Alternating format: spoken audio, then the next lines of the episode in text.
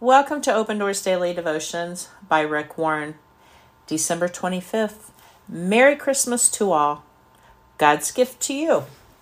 Thanks be to God for his indescribable gift. 2 Corinthians 9. God has a wonderful gift for you.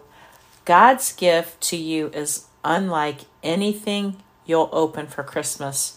You might get a gift that's impersonal, like a bunch of gift cards to your favorite places, or you'll get an impractical gift that you simply don't have any use for. Some gifts you receive may be temporary because they'll wear out or break before you know it.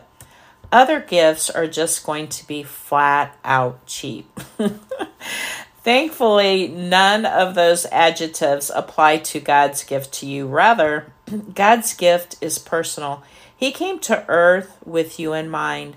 It's practical. He gives you everything you need to live a a life that pleases Him. It's forever. It will last throughout eternity and it will never wear out. And most importantly, it's priceless. Jesus Christ paid for it with His own life. You can't get a gift like that from anyone but your Heavenly Father.